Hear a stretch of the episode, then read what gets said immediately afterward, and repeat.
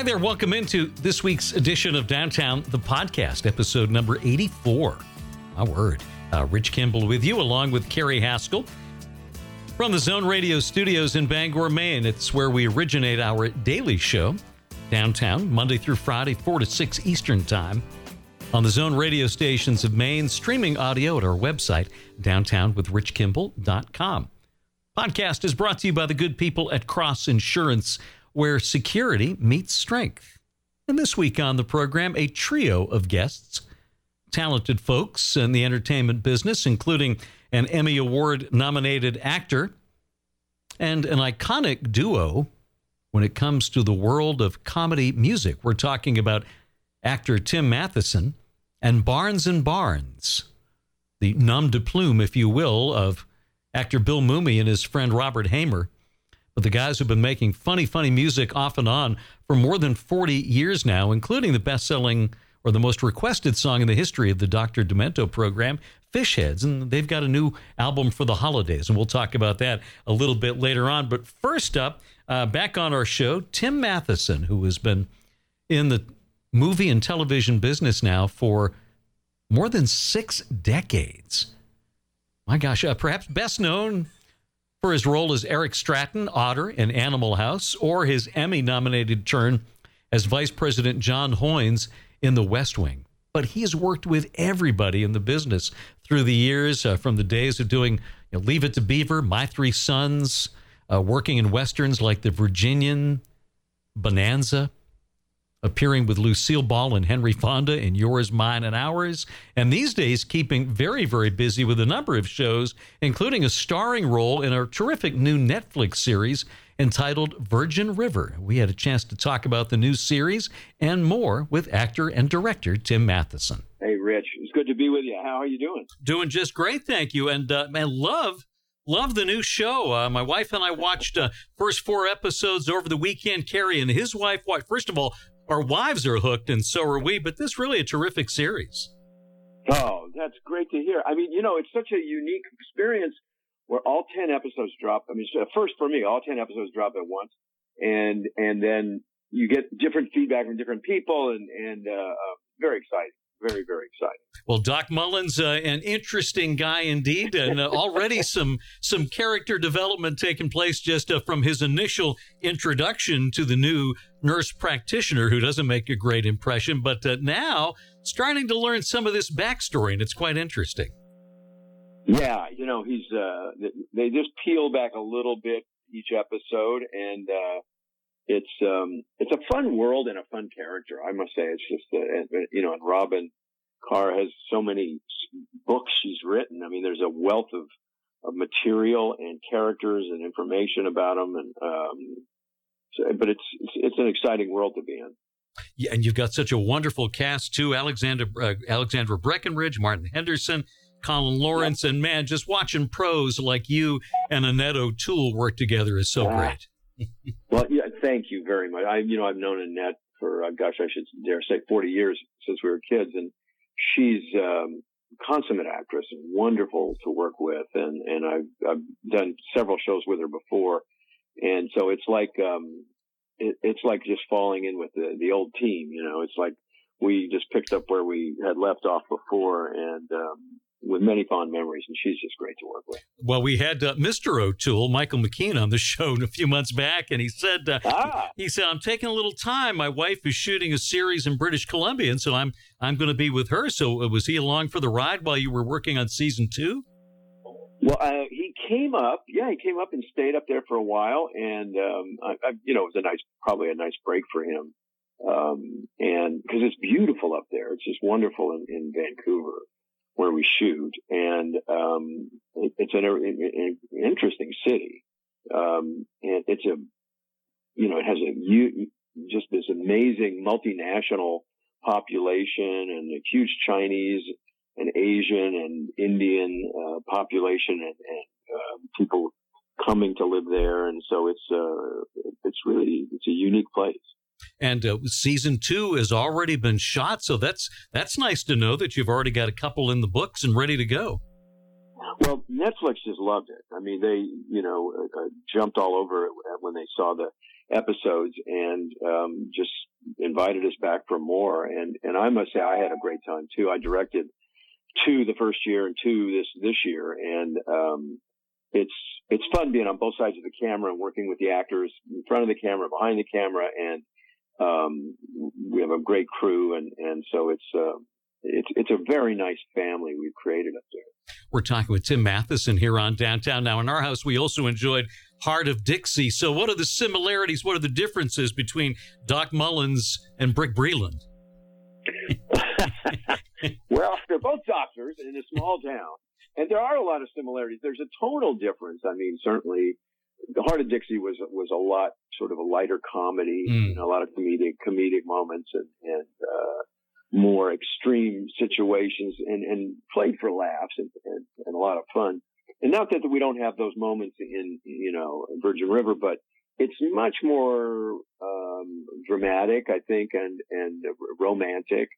And it centers on the relationship between um, uh, Alex and Martin, uh, you know, Mel and Jack, and and also Doc Mullins and and Hope um, McCrea. So it's it's it's really about relationships um, more so, I think, than the, the, sort of the comedic interplay that we had before. And, and I don't I don't want to have any spoilers for people who uh, aren't uh, aren't caught up yet. But uh, I, in the process of saying to my wife while we're watching, there's something there. There's something that's gone on with those two, and then not next episode, boom, oh, now we learn a little bit more. And, and that's what's great about it. These are such fully developed characters.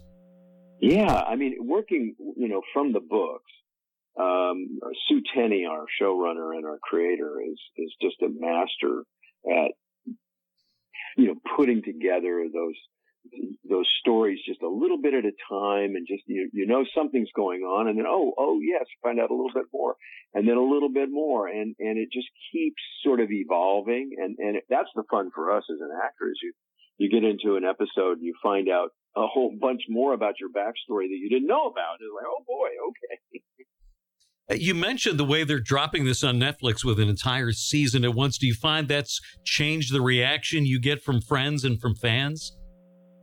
Absolutely. I mean, because I've talked to people already who've seen them all, you know, seen all 10, and uh, it just seems to be a whole new way of watching. And instead of appointment television where, oh, on Thursday night you watch Seinfeld, you know, or you watch uh, NCIS or, or whatever show is, is your sort of favorite.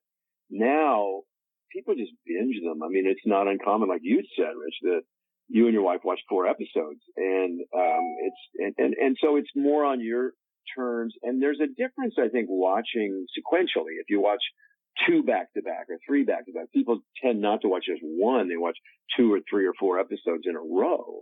So it's, um, we're very mindful of that. And I think in, in Sue Tenney is our, our writer, our head writer is, is because she'll make sure that the timeline follows and that there's no big jumps in it or inconsistencies. And, and, um, it's, um, it just makes for a slightly different, uh, process when you're filming. I think it's great though as a viewer, particularly when it's episodic like this, and then where the storyline continues uh, from show to show. Uh, you know, I, am getting a little long in the tooth here. Much easier for me to remember now. well, and we and we don't do that.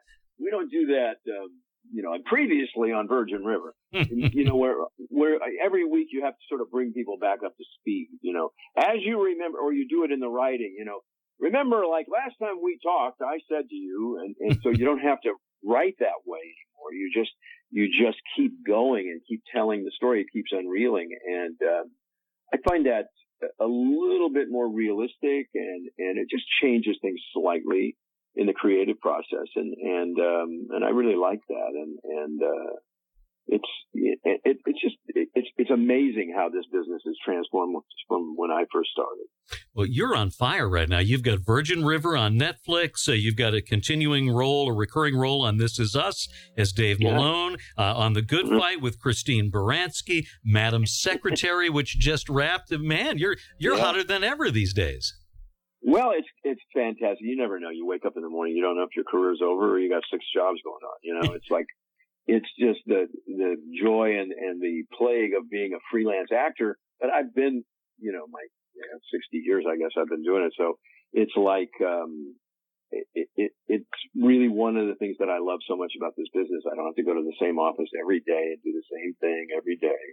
And, um, it's just, you got to create and carve your own career out of all of that and have the mental fortitude. Sort of, you know, it's sort of like, a, I guess, like a, an athlete, you know, p- trying to get from the minor leagues to the major leagues and putting up with all the adversities and problems and injuries and things you go through. And, and then all of a sudden you get a call and you're, you're going up, you know, you're going to the big. Oh my God, you know, and you don't know, you didn't know that call was coming. So you just got to go out, do your best every day in, in whatever manner you're playing and what team you're playing and however they want to play you and and then one thing will lead to another. And I, I, always just think good work begets good work, so I just keep slugging away at it. You've done it so long. Are you still able to be surprised by things in the business?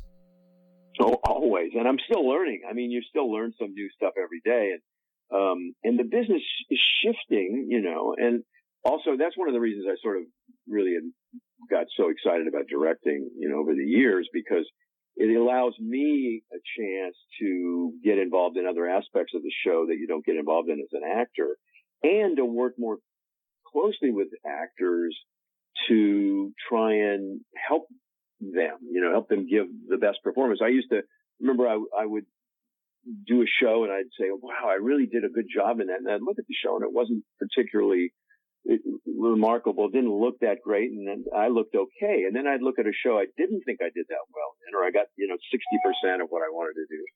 And yet it looked, it was a great performance and it looked fantastic. And I realized that's the director. Mm. That's the, you know, it's like the team coach, you know, the certain teams gel and certain teams don't because of the, the strength of the coach. And that's what a director does. You put the camera in the right spot. The performance is stronger and you make everybody look better. And, you know, it's, that's, that's your job as a director. And that's one of the joys that I have. Do you like directing yourself? Tricky, yes, but at least I know what the director wants, you know. Uh, so, uh, but I, and I try not to let myself get away with murder, you know. so. We're talking with Tim Matheson here on, on Downtown. I want to talk about the some of the many shows from your past. Last time you were with us, uh, we covered a lot of them, but uh, you worked with Lucille Ball a couple times uh, in Yours, Mine, and Ours, and then you did uh, one of her series, Here's Lucy. What, what were those experiences like? Well, she was one of the greats, you know. I mean, um, I, I'll never forget how gracious and generous she was to me. And, you know, she was like the first female exec in Hollywood she and Desi owned a studio called Desilu that produced their show, but it also produced um, the Dyke show. It produced a lot of other shows. And so when we started Yours Mine and Ours, she had just sold all the rights to Desilu and all the, I think the, uh, the studios, I think for then it's something upwards of $20 million, which today in today's money would be like, you know, a billion dollars, oh, yeah. I guess. I don't know. And, and, but nobody really remembers that she was like an executive. I went up to her office and, um, you know, she ran those studios. She ran that business.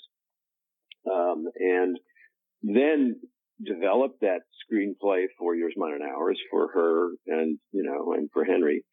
And, um, but as an actor, she was very demanding and you know, just expected the best from everybody, whether you're three or 93. She didn't care and was constantly keeping us on our toes and making sure that we, you know, performed correctly, um, and, and did our job well. And, and, um, just, she, I remember would take me aside and counsel me about, you know, this business and what you know you want to stay an actor you want to you know you want to be a star and she would give me insights about that. And uh, I remember one time we were doing a big complicated scene and she was such a great physical comedian and she just said to the whole room she said always rehearse with your props. If you don't you can't hone it you can't craft the the performance and like knocking over the milk or tripping over this or that. You have, that has to be practiced. and to be exact if you're going to get your laugh. And I think that, you know, that comes from vaudeville. I was fortunate enough to work with Hope, Bob Hope and Jackie Gleason and Lucy and uh, Debbie Reynolds. And, you know, they, they're, their tradition dated back to vaudeville, especially Hope and Gleason. And, uh, and I think Lucy, you know, had her toe in that water too. So, I mean, it was, it was really, uh, remarkable to experience that generation of stars when I was a kid. We talked with you a little bit last time you were on about the West Wing, and Richard Schiff was on with us not too long ago. And, and there are people who look at the West Wing now and say, "Oh, that was that was a liberal leaning show." And I, and I always think, well, you must not have been watching too closely because I thought it portrayed both sides as, first of all, caring most of all about the nation. And so I, I wonder now, yeah. twenty years later, is that is it a fantasy to think that we can go back to a time when compromise wasn't a bad word? One would hope. You know, one would hope. Uh, I think we're experiencing a hopefully an aberration in our uh, history, but uh, time will tell. You know, I mean, I think really, really what it boils down to this impeachment is part one of the 2020 election, and then we'll see what happens in part two of the 2020 election. But it's, um, you know, I, I think that uh, we, we, you know, we have a different media landscape, and uh, so um, not to get too political about it, but I, I think it's something that we're past, and, and uh, we can only hope. Fingers crossed on that when you were on with us before we determined that if the current occupant of the White House was an Animal House character, he would be a little Niedermeyer and a lot of the back end of Dean Wormer's horse. But now I feel like we insulted the horse. well said. Well, well said. Tim, it's great to have you back on with us. We really love Virgin River, the new series on Netflix. If you haven't, check it out. You're going to absolutely love it. It's great to talk with you once again. Thanks for making some time for us. Yes, thank you very much. Great. It's always a pleasure. And uh, thanks for the feedback on the show. That's Tim Matheson here on Downtown the podcast. And uh, yeah, we've we've watched Carrie several episodes of the series Virgin River. Like it a lot. And you can see that that's one of those that may have some staying power on Netflix. I can see a lot of seasons of this happening. It, it my wife was hooked halfway through the first episode, mm.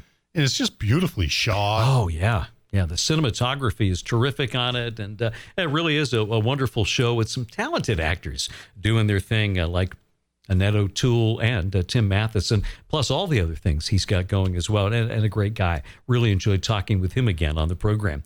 When we come back, uh, we take a slightly different turn into the world of comedy music and the bizarre world of Lumania, captured in a new album entitled Holidays in Lumania from comedy music team Barnes and Barnes. Bill Mumy, Robert Haimer in their roles as Art and Artie Barnes talking about holidays in Lumania right after this word from Cross Insurance. Since its founding in 1954, Cross Insurance has grown from a small family owned agency that started in Bangor, Maine, into one of the largest super regional insurance agencies in New England. With a network of offices throughout New England, Cross Insurance works with top carriers to provide maximum value to you, your family, and your business. We are proud to be the official insurance broker of the New England Patriots and would welcome the chance to provide security for your team. For more information, visit crossinsurance.com. Cross Insurance, where security meets strength. It's Christmas in Lumania.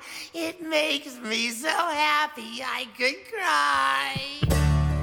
Ah, uh, there it is, the opening track of the new Barnes and Barnes album, Holidays in Lumania. Let's listen to a bit here.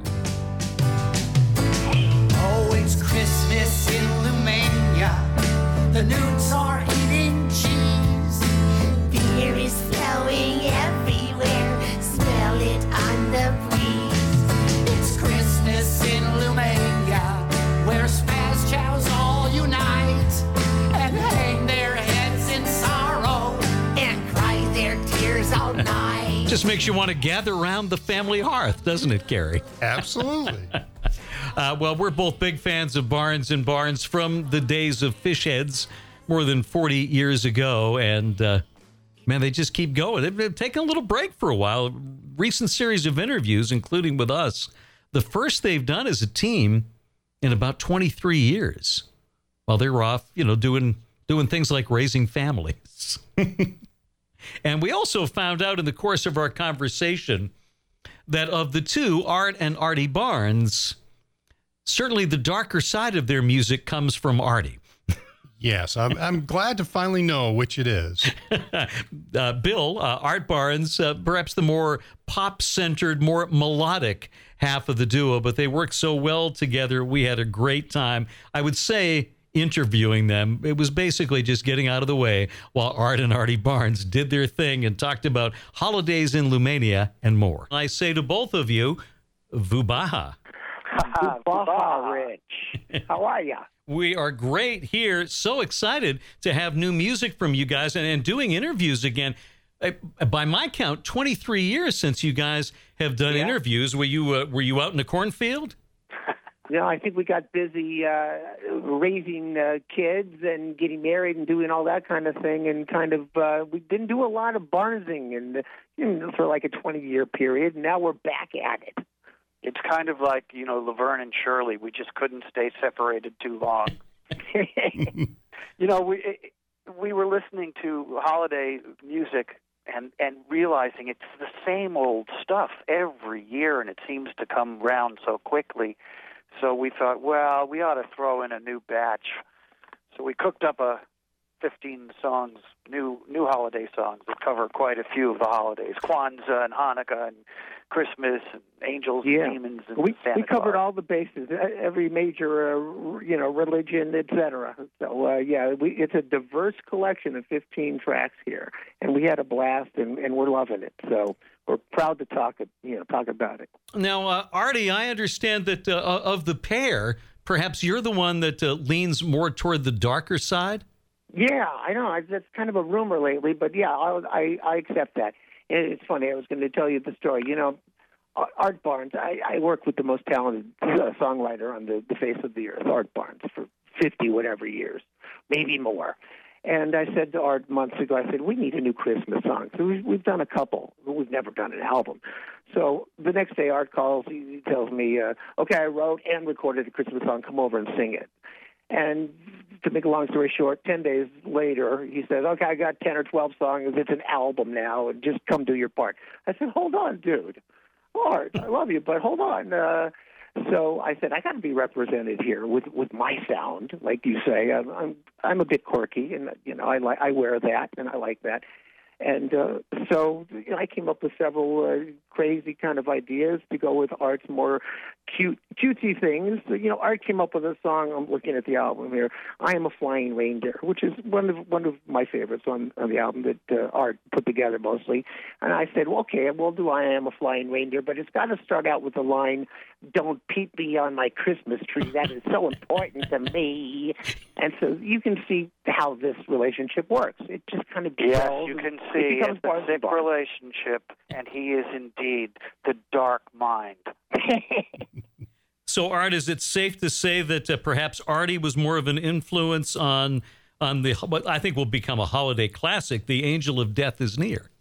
yeah, that's all him. I just played the. uh I think I played the organ on it, but uh yeah, no, that's that's a complete Artie Barnes uh You, you can almost yeah, you can almost tell who's uh, who writes more of what just by the, the titles alone. And and if I may quote you a couple of lines from that song, uh, my holiday season's joy is through. Daddy bought some beer, drink it up, my buttercup. The angel of death is near.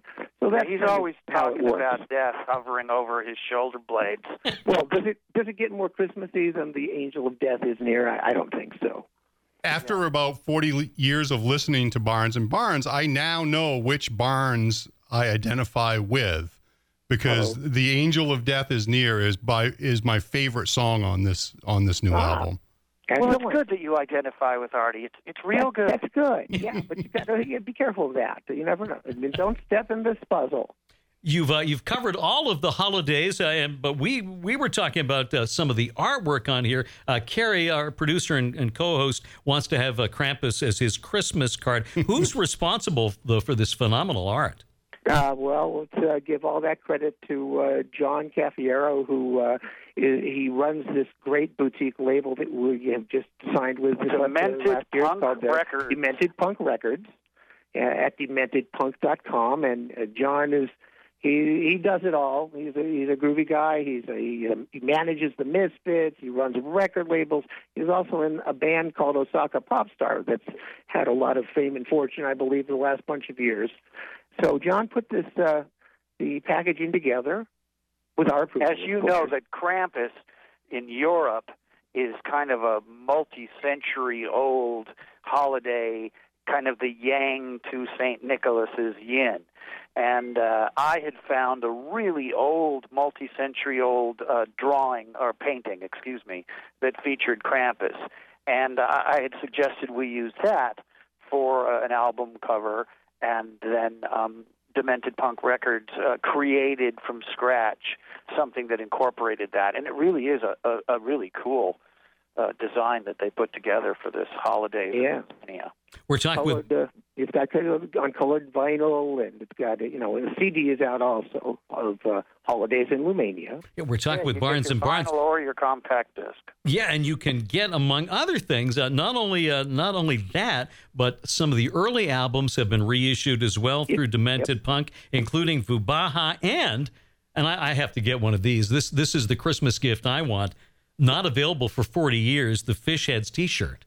Yeah, it's great. Yeah, It looks. ahead. I got to say, it looks maybe even sharper and better than it did uh, when it was initially released in 1990 or I mean 80. no, Uh, 79. it's a great 40 design years and old. uh, yeah, perfect and, little uh, stocking you know, you couldn't stuffer get it for what to wear to all of your holiday soirees. and it uh, also comes in a really cool uh, black pinky type of color now too and it's uh, we're really excited about it and that's all through demented punk records Now, Art, Not Art, that excited. Art, are there any uh, are there any Lumanian holiday traditions that the civilians like us might not be aware of?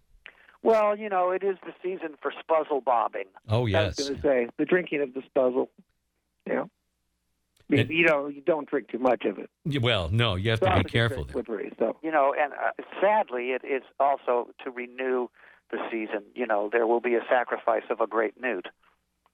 Well, that has to be a, a part of it. They're Yeah, not. You know, it, it's just just the way things go. It's, you got to roll with the punches before they roll over you. You, you mentioned your families, and so I have to assume that uh, you were still uh, Spaz Chow, born to suffer at the hands of women and to make music. Boy, you Well- called that one right. Yeah, you know, You what, got we that don't one right. suffer quite as much as we did uh, in 1980. uh, but yeah, th- yeah, that's what uh, Spaz was about. Yeah, yeah, that was a hard period that year. But uh, you know, I always liked that Spaz Chow album. That was our our second album. And it is a life of eternal spaz chowden. It's kind of true. We had uh, we had Dr. Demento on our show not too long ago. What did he mean to your careers? Uh, you know, people ask us that, and, uh, and, and I love to answer. I, to me, I'm speaking for Artie Barnes. The man is a god, and uh, you know, I don't really think I. And I've been around a long time. I've never met a smarter person than Dr. Demento, and a kinder person in the music business or in life than than he is. I can't say enough about him. He overnight, you know, gave me a career, and I'll drag Art with me on that. I mean, he gave Barnes and Barnes a career. And when Fish Heads broke, kind of overnight in 1978, that changed my direction. You know, Art and I at the time we were we were in different bands, writing alone and together, trying to write pop music, in which we always you know, we still are, and Art definitely is. He's been writing pop music for 50 something years.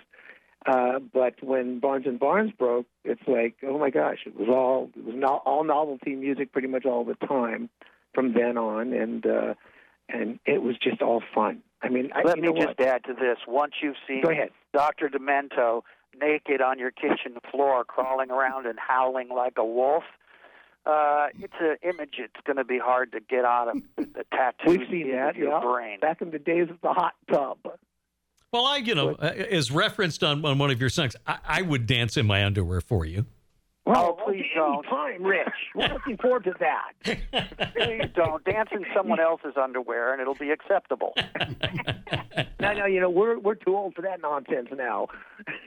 Now, is the story true that uh, you guys sent songs to Dr. Demento and, and never expected to hear from him, and he got back to you, but but had to make some suggestions? Yeah, what Yeah. happened was we had been recording these kind of live, spontaneous jams just for ourselves for quite a few years. Every six months or so, we'd get together at my house or at uh, Artie's house, and we would just kind of record some silly songs and write them spontaneously. And we'd collected several of them, and uh, Artie was a huge fan of the Dr. Demento radio program, and he said, "Well, let's let's roll the dice and send a few songs off.